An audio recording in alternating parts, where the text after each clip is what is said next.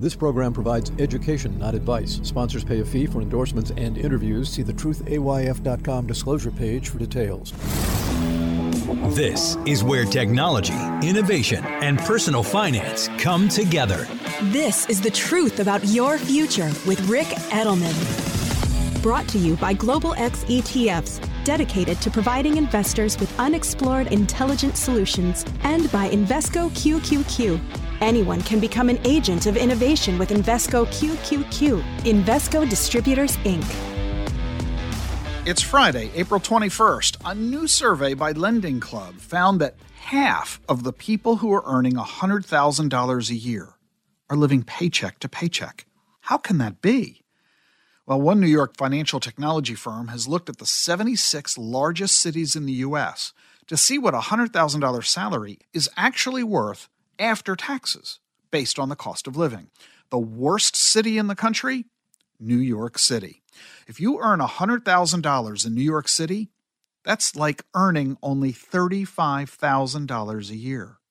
The other most expensive cities in the country? Honolulu, San Francisco, Washington, D.C., and Los Angeles. Where does 100 grand go the furthest? Memphis, Tennessee. Earning 100 grand there actually feels like earning 86 grand. That's two and a half times more than somebody earning 100 grand in New York City. And what about the other cities? Of the top 10, seven of them are in Texas El Paso, Corpus Christi, Lubbock, Houston, San Antonio, Fort Worth, and Arlington, near Dallas. The other two cities in the top 10 are Oklahoma City and St. Louis. This is a career planning conversation and a college planning conversation. What career are you in? What career are you going to suggest for your kids and grandkids? What college degree are you going to let them pursue? And where are you going to live? What quality of life are you going to have based on how much you spend in the city you're living in? And if you're a financial advisor, are you talking about all of this with your clients for themselves as well as for their children and their grandchildren? If you're a financial advisor, this is how you demonstrate value to your clients. If you're going to spend 150 grand in 6 years to get a degree in a field that pays only 50 grand a year, living in a city where it feels like earning only 25 grand, that's just plain dumb. The financial stress will ruin your life, destroy your marriage. Let's remember, money or the lack of it is the number 2 cause of divorce in the US. Infidelity is number 1. Don't tell me you want to follow your passion. Fine, follow your passion, but that's a hobby, not a career. And don't tell me you'll scrimp. Being the poorest person in a rich neighborhood, that's no way to live. Far better to be the richest person in a poor neighborhood. Big fish, small pond, right? And don't tell me you'll adjust, like buying a house in the boonies, 40 miles from work, where housing is cheaper. You can get some nice land with a nice picket fence, backyard for the kids to play in. That's a terrible move all around. You'll have a two hour commute to work every day, You'll be out of the house by 6 a.m. You won't get home till 8 p.m. You'll never see your spouse and kids. The stress on the family will be huge. And you'll spend a ton of money on the car gas, maintenance, repairs, and that car will fall in value.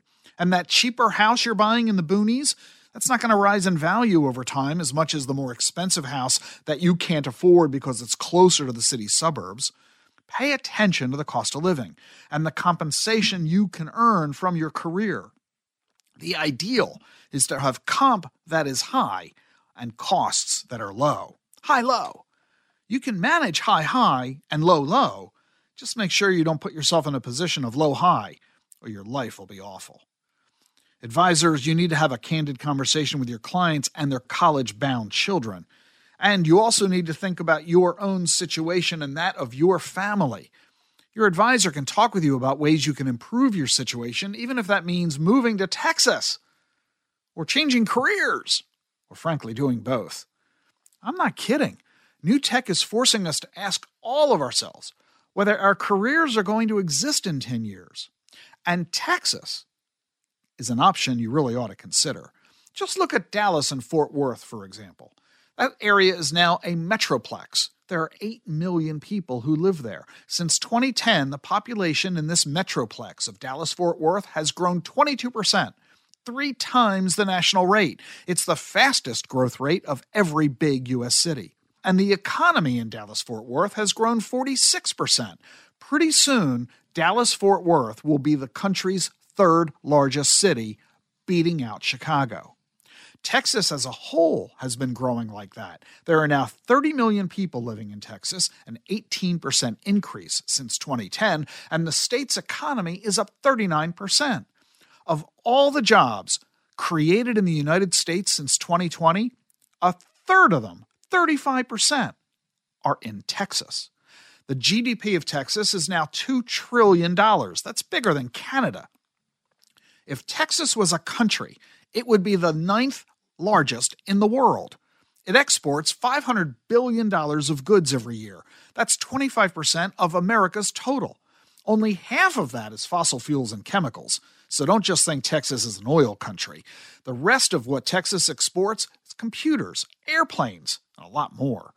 Oh, and speaking of fossil fuels, guess who's a leader in green energy? Texas. It produces more wind power than any other state. Texas has installed more solar panels in the past year than any other state, and 85% more than California. Yeah, we always look at California as the big deal state. California has the most people, it's got the biggest share of our economy. But people are moving out of California and into Texas. And at the rate they're doing that, by 2040, Texas will have more people and a bigger economy than California. In the last year alone, a quarter of a million people moved to Texas from other states. Why are so many people doing this? Well, for one thing, it's cheap to live there. The cost of living is 7.5% below the national average. Housing is 15% cheaper. There's no state income tax either.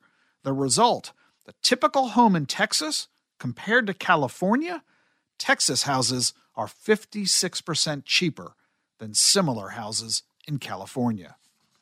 And let's face it, Texas has a lot of wide open spaces. It's the second biggest state after Alaska. Fort Worth alone is bigger than all five boroughs of New York City, but it only has one tenth of the population. Of the Fortune 500, 54 of them are headquartered in Texas, more than any other state. And it's not just because it's easy to recruit workers who want an affordable place to live. Texas also has the benefit of being in the middle of the country. Everywhere is within an easy flight. And the Texas political power is rising. Texas has 38 members of Congress, 15% of the Electoral College votes. And in case you're wondering, whites are a minority in Texas. 60% of the population is non white.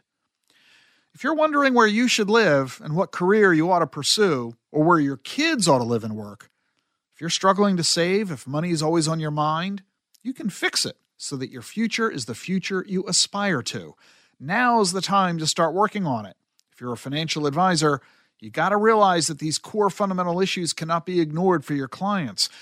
And if you're not an advisor, you need to be talking about these topics with your children and your grandchildren. And everybody ought to be asking about Texas.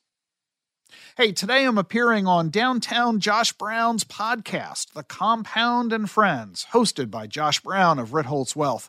It's a 90 minute conversation with my friend Josh. We're going to be talking about all the current events in the finance world. You can listen in on your favorite podcast player. Details are in the show notes. And already today, yeah, it's been busy. I've already done a two hour private breakfast with a couple of dozen financial advisors hosted by Bitwise. There are going to be more of these events, so if you're a financial advisor and you'd like to attend one of them, click the link in the show notes.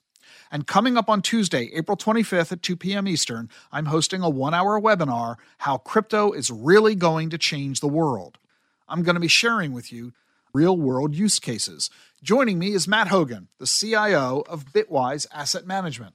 It's a free online virtual event for financial advisors. You can join in too. If you're an advisor, you get one CE credit. Register at dacfp.com. The link is in the show notes. Coming up next, conversation with Del Wright Jr., professor at UMKC Law School, about crypto and the law. Stay with us for more on the truth about your future.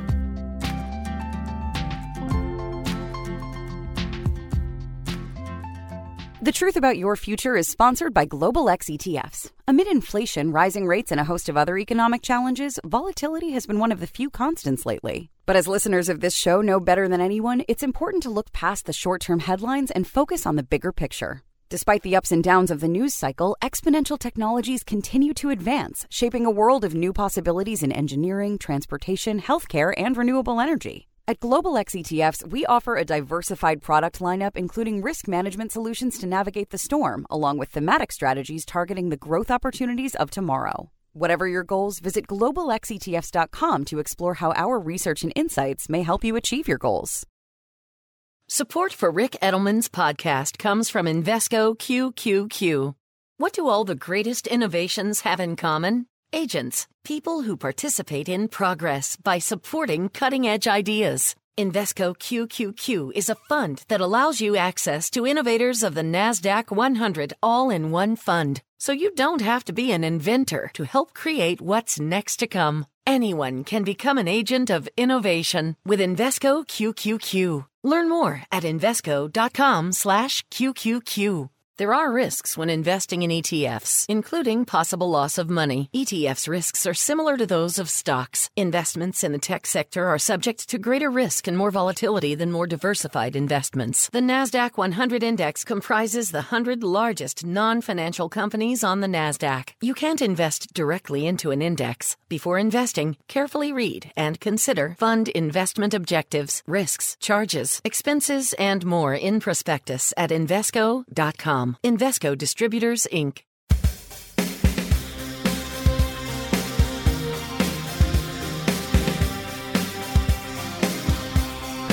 You're listening to The Truth About Your Future. I want to introduce you to Del Wright Jr. He is professor at UMKC Law School, that's University of Missouri in Kansas City.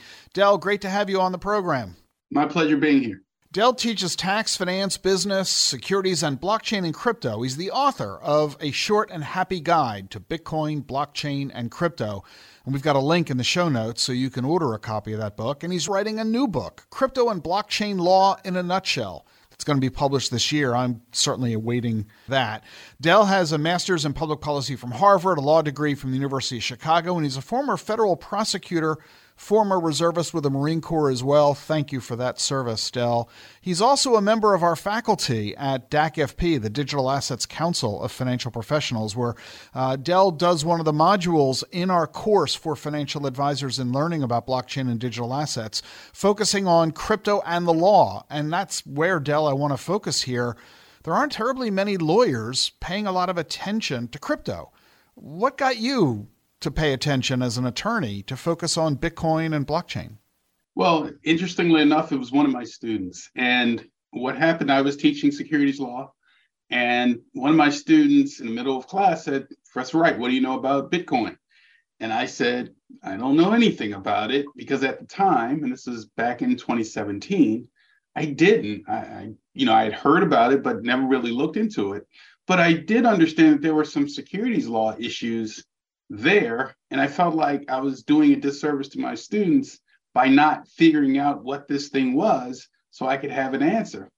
And, you know, like a lot of people in this space, I fell down the rabbit hole. Hmm. And, you know, it's become the thing that I am most interested in.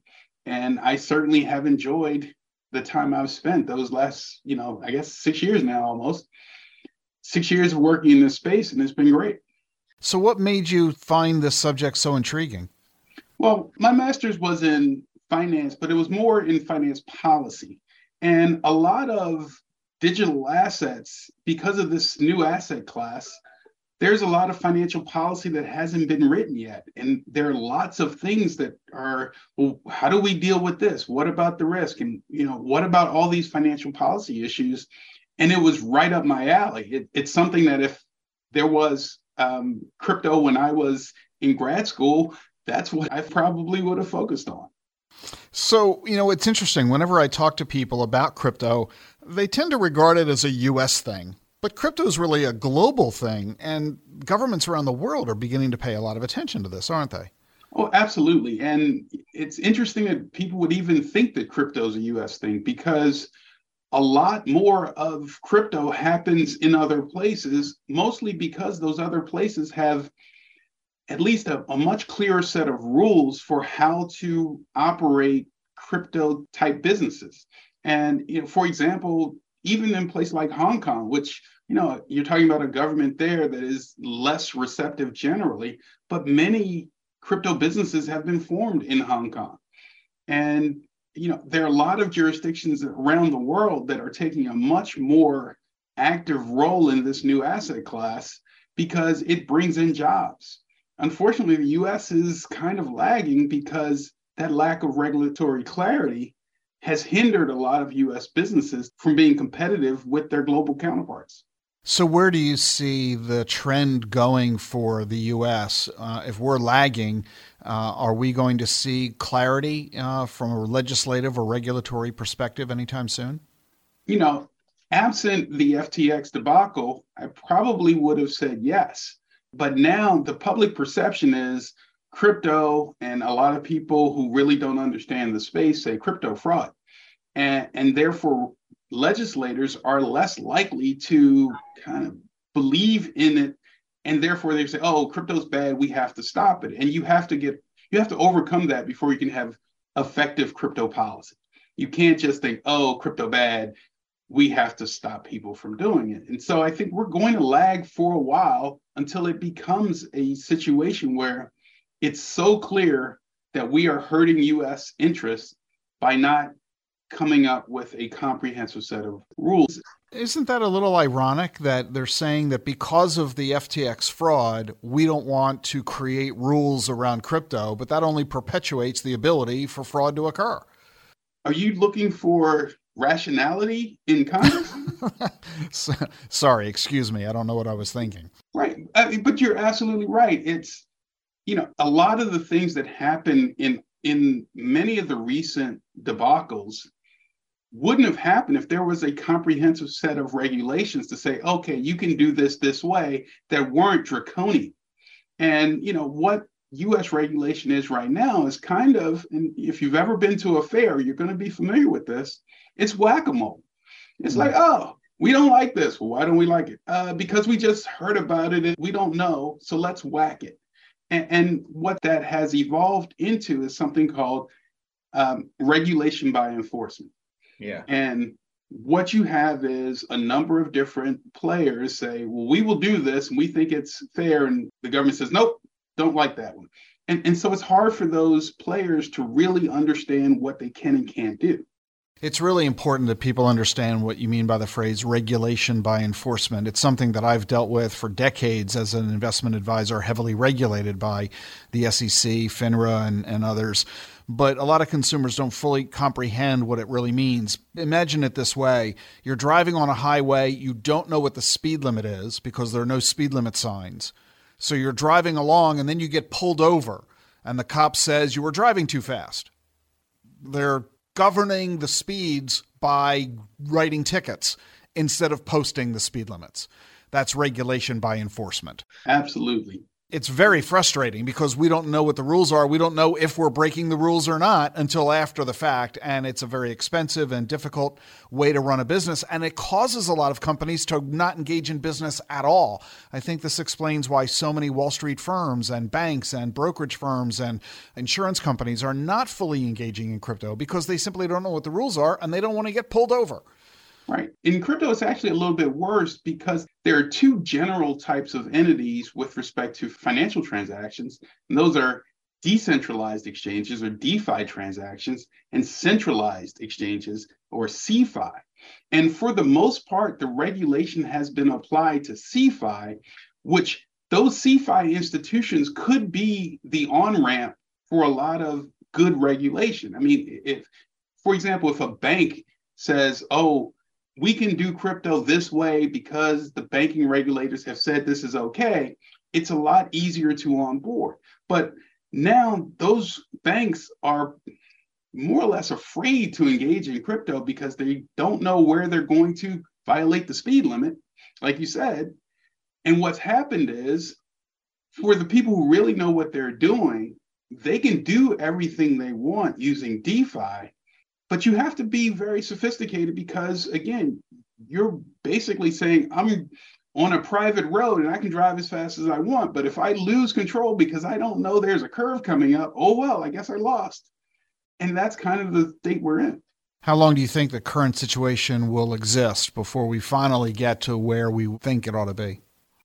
I think, honestly, that's a hard thing to say, but I think when there's some technological things with respect to some crypto, and particularly I'm talking about Ethereum, and how fast Ethereum is, and whether or not you can really start to put consumer applications on Ethereum. And right now, you can't because Ethereum, quite frankly, is just too slow. But once Ethereum gets to the point where it can compete with things like Visa for transaction speed, a lot of these crypto companies are going to become a lot more viable. And I think the government's going to have to catch up to make some of this stuff work because there are going to be so many economic reasons why people want to use it. And everybody's going to say, wait, get out of the way, government. We are losing to the rest of the world. And I think it's not really going to happen until that point because, for the most part, it's a fairly narrow group of people who are being hurt by government policy. Define who those are. Those are the first movers into the crypto space in the financial sector. And, and, those first movers are like, we can't do X, we can't do Y, we can't do Z because there's regulatory uncertainty about doing X, Y, and Z. And so they aren't doing it, but the rest of the world is like, well, we'll do it. And they are offering that to their citizens. But again, it's not a mainstream application yet. Once it becomes a mainstream application, then you're going to see something change. So, given all of that, from your perspective, does that reach a conclusion that crypto is a temporary fad uh, it's going to stay a small niche, or is it a powerhouse innovation that's going to change global commerce? I am very much of the opinion that it's the latter because there are a couple of crypto based applications that I think have absolutely phenomenal real world impact. And one of those is something called supply chain, i.e., the ability to know the provenance of something you've purchased. And you know, a good example, and I, I use this example a lot, but in China, if you go in a supermarket and you want beef, you don't know where that beef came from. And in the Chinese consumer market, there is a great demand for Australian beef because the Chinese, as consumers, believe Australian beef is better than Chinese beef. But when you go in a supermarket, you don't know where that beef came from. You're just saying, oh, it might be packaged as Australian beef, but you as a consumer have no way to know whether that's true. There are blockchain based solutions that say you can scan a QR code and know that that beef came from Australia. It came from this farm on this date. It was slaughtered on this date. It was shipped on this date. You can get all those details. And those types of products also are very hard to fake, i.e., you can't just slap a QR code on it and get that result because, you know, explaining why that is would require another show. But that is a real world application to blockchain. And those types of applications are going to be extremely valuable. And I kind of view blockchain at this point as like the internet in the 90s oh, this is an interesting thing. You can get on AOL and you can go and you can talk to your friends and find out these few things versus the internet today, which is allowing us to have this conversation on Zoom that people didn't really think Zoom was all that important until COVID. Right. Mm-hmm. And, and we're in that same space where it's not yet the super asset class it will be, but by the same token, you know, Bitcoin has the market cap of something about the same as Walmart. So I'm like, yeah, and Bitcoin has no advertising. Like, there's never been a Bitcoin ad like, hey, buy Bitcoin. None, nothing. That's really true because, of course, Bitcoin's not a company. It's not a product. There are no employees. Uh, so, yeah, it's just something that somebody invented. We don't even know who that person or group of people were. You know, it's interesting that you mentioned the the notion of Australian beef in the Chinese market. This kind of development is happening slowly under the radar without really people paying a lot of attention, but it's being used elsewhere, not just with Australian beef in China. Norwegian salmon fishermen are using the technology for that reason. Breitling watches are doing it as well, and so is Parmigiano Reggiano, one of the biggest cheesemakers in Italy. They're all using blockchain technology to prove the product is theirs and not a knockoff or counterfeit.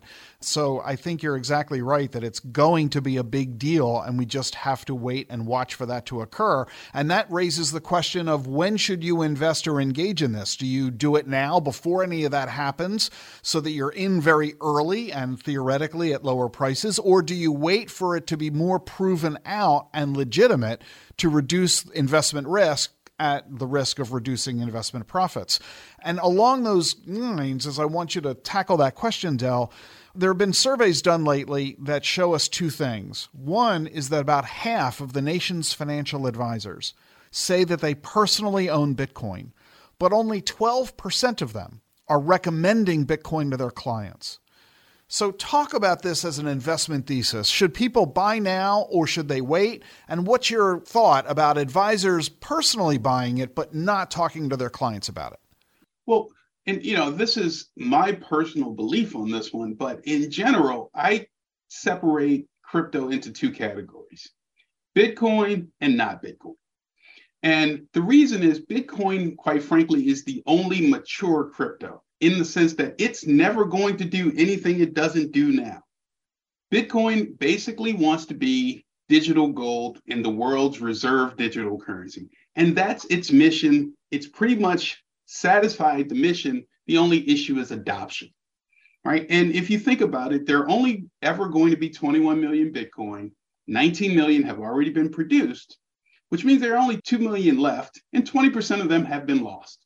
And so if you think about it just from a purely economic standpoint, if they do what they are supposed to do, i.e., they are the world's reserve digital currency, and there are only 21 million of them, and there are 6 billion people walking around on the planet, should you own one? And the answer is well, if you believe in this market, then yes, you should own one. Get in now. Right. And, and if you think about kind of the history of the price of Bitcoin, granted, there's been a lot of volatility, but that volatility has been significantly reduced in the last two years. Bitcoin used to be the ultimate uncorrelated asset up until 2020. Now Bitcoin is fairly strongly correlated with the S&P 5 for, you know, I don't know why, but it is. And there are macro factors there. It's also very highly correlated with the Fed's actions. So for for me, I think getting into Bitcoin generally speaking is a good idea because if your time horizon is 5 to 10 years, my personal belief is absolutely. I think Bitcoin could 5 to 10x in 5 to 10 years for everything else, you have to somewhat look at it like a business, right? Ethereum has a case. We want to be effectively the operating system for blockchain assets. That's their market case. And there's some other infrastructure plays with respect to that. For example, Ethereum needs outside data for some of the smart contracts to work. Well, who provides that outside data? Well, there are a few companies out there that do it. Those are infrastructure plays. But the one thing that, and I hesitate whenever we're talking to someone on the investment thesis is remember, the profits from a company go to the shareholders. The profits from a coin don't necessarily go to the coin holders.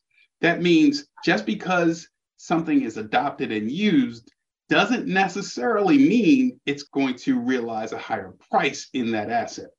And I use that to say you need to understand the economics, particularly the token economics of every coin before you make an investment.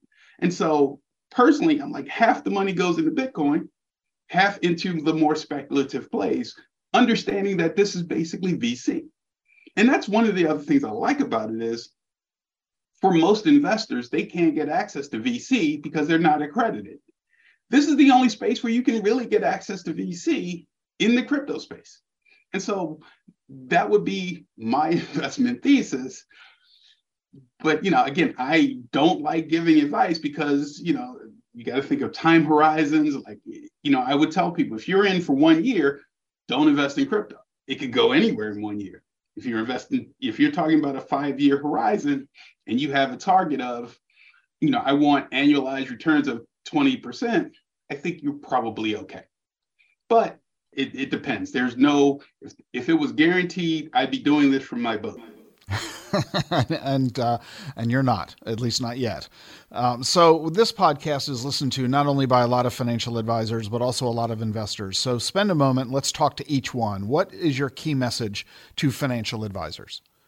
My key message to the financial advisors is understand how to give advice about crypto to your clients because you're doing them a disservice by not talking about it at all and saying, oh, it's too risky. I, I don't want to go into this whole thing with this investor and saying, look, look at it as an asset class, do enough research to say, here are the positives, here are the negatives. You make your choice. Like, I, you know, this past Wednesday, I actually presented to a group of financial professionals about crypto as an asset class. And gave them the information and I told them, I'm not trying to sell you, to, I'm not trying to tell you to buy anything. I'm trying to give you information so you can make an informed decision. And I think financial advisors should do the same thing help their clients make an informed decision about crypto. And you know that would be the biggest thing that I would say, and, and also understanding the rules, right? Because there are lots of rules in this space, but it doesn't take a long time to understand how to properly own crypto and also safely own crypto because you know it can be as simple as going to coinbase and opening an account but often it requires something else. And if so there's a lot more potential risk of doing it wrong and losing your crypto. It's not that hard. It's a lot easier than it was when i got started when I got started, it was very easy to screw something up and lose access to your crypto. Now there's lots of ways to make sure that doesn't happen. But again, it's it's a different way of doing it, and it's a lot harder than simply going to Schwab and saying, "I want to open an account." And what would you say to individual investors? Think about your investment thesis why are you investing? Are you investing for, you know, I need this for retirement and I'm 30? Or are you investing in, I'm 55 and I want to make sure I don't lose any money? Because once you set your risk parameters and you think about it, crypto can fit in to that. For example, if you're in your 20s, you might, you know, 20s or 30s, you might want to take a longer term view because you want this wonderful asset that's going to be there for retirement. If you're in your 50s or 60s and you're like, I want to make sure I'm not losing, there are some, you know, if you get into some of the liquidity plays with respect to crypto, there are lots of ways to make effectively passive income in crypto. But it takes a little bit more understanding of what you're doing. Like there are platforms out there that will say, if you hold crypto, you can borrow against your own crypto at, you know, let's say 7%. And then the question is, well, especially if it's stable coins and you're not really taking price risk on that, can I earn more than 7% somewhere else? And if so, this is a pretty good deal to borrow against my own asset and not have to go to a bank or someone else to get funds to do this so if you know if you're going to buy a house or a rental property, you're like, oh, the rental property is going to yield 20%. I can borrow 7% from myself. No brainer, right? I, I mean, so there are lots of different ways to do it, but really just have a plan. Because you know, one of the quotes I like to give my students is a failure to plan is a plan to fail. And this is why it all begins with education, uh, why you're a professor on this subject at a leading university, and why we're so thrilled that you're a member of the faculty at the Digital Assets Council of Financial Professionals. If you are an advisor, I encourage you to get your certificate in blockchain and digital assets. You'll be able to spend a lot of time with Del in that course where he'll share with you his knowledge. And it's been really, really helpful, Del, to have you as part of this. I invite you to get a copy of Del's book, A Short and Happy Guide to Bitcoin, Blockchain, and Crypto, and his new book, Crypto and Blockchain Law in a Nutshell. The links for both of those books are in the show notes today, so you can access them very quickly and easily. Del Wright, professor at UMKC Law School, thanks so much for joining us on the show today. It was absolutely my pleasure. Don't go away. Coming up next on The Truth About Your Future, a visit by my wife, Jean Edelman, with her Word of the Week. And remember, if you miss any of our weekday podcasts, you can listen anytime you like at wherever you get your podcasts and at thetruthayf.com.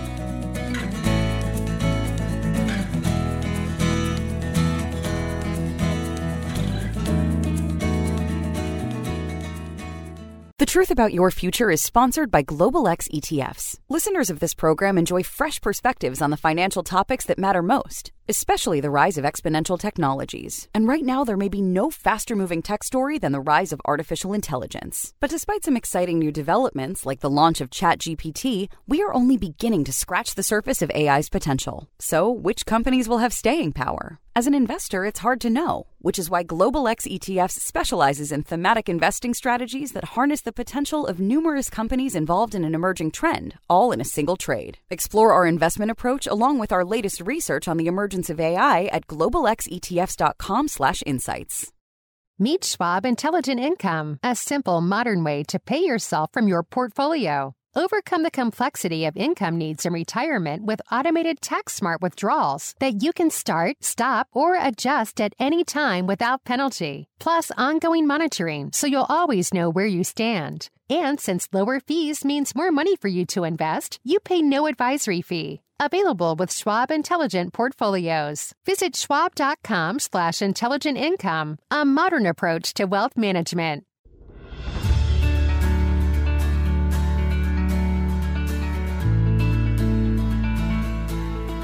Welcome back to The Truth About Your Future. Every week, my wife Jean has her own podcast, Self Care with Jean Edelman, and we're going to play that for you right here, right now. But you know what? In today's show notes is the link to Jean's podcast. You can catch it Thursdays, a full day earlier than you're listening to it right here. Here's Jean. Great to be with you this week. This week, let's go back and talk a little bit more about self care. Why is it that maybe we don't put enough of it into our day? I was thinking if we broke it down into micro moments in our day, maybe we could find a little bit more time for self care. So, the micro moments are the moments in between, the moments in between a meeting, or maybe a meal, or maybe you're driving somewhere. It's just micro moments. And if we put them into our awareness, maybe we can fit some more moments into our day. And they all count as self care. All it's about is taking a breath, maybe a little stretch, observing how we feel, just to bring us back into some balance. It's being aware are we out of balance? Are we stressed out a little bit? Are we doing a little bit too much? The micro moment can just be that moment that just brings us back into our body and into our awareness. It can start when we wake in the morning, maybe before we jump out of bed. Take a couple of full deep breaths. When we get out of bed, maybe do a couple of stretches, maybe some little light yoga poses. As we prepare for the day, there's lots of little opportunities to stretch and breathe and plant our feet on the floor. Eating breakfast, that's a nice time maybe to take some micro moments to to just have some self care, just tune in and be in tune with ourselves. The other great opportunity is the weather's getting better. Maybe we can plan a walk after lunch or plan a walk after dinner. The biggest key to self care is just tuning into ourselves. And so, step one how are we feeling? Are we eating? How often? How much? Are we eating regularly throughout the day? Are we sleeping? Are we sleeping too little? Are we sleeping too much? Are we connected with others? Are we talking with others? If we've got an issue, are we using our journal as an outlet? Are we creating some movement in our day or our week with some yoga, tai chi, getting our walks in? The beauty of each day is that we get to create it. We get to make it what we need. And we can flow into our day those little micro moments where we can have some self care. The biggest thing is to remember to just have awareness. So, the other thing that I think for self care is to schedule fun. The weather's getting better. Go find a new hobby. I started watercolors. I have a friend coming over once a week and we, we just sit and we play with our watercolors. It's, there's no right or wrong, it's just totally fun. But it's a new hobby, it's something for self care for me. Find some art, find some music, get out in the garden, have movie nights and game nights. Maybe for self care, we get out of our routine and go have a meal in a different room or, or maybe uh, go have a picnic somewhere. It's just a wonderful time of year to embrace ourselves and get those micro moments of self care. Embrace it, enjoy it. And so, my word of the week is going to be real simple it's going to be self. This S is to save, to conserve. Why do we want to work ourselves to exhaustion every moment of the day? There's no fun in that. Find those micro moments, those little breaks during the day to reset, restore, and replenish. And then we can go about our activities and engage with people, and we'll be happier and we'll feel better. The E is to enjoy, to savor and appreciate just ourselves. You know what? If nobody told you today, we're all good enough. We have what we need. Just enjoy the moment. The L is for light, weightless and free. This is what we want in our micro moments. And you know what? We will want more of them once we start experiencing that. And you know what the F is for? Fantabulous, stupendous, and amazing. That's what we are. I love fantabulous. So have a great week, everybody. Take care of you. Enjoy the weather and find those micro moments and have a fantabulous week.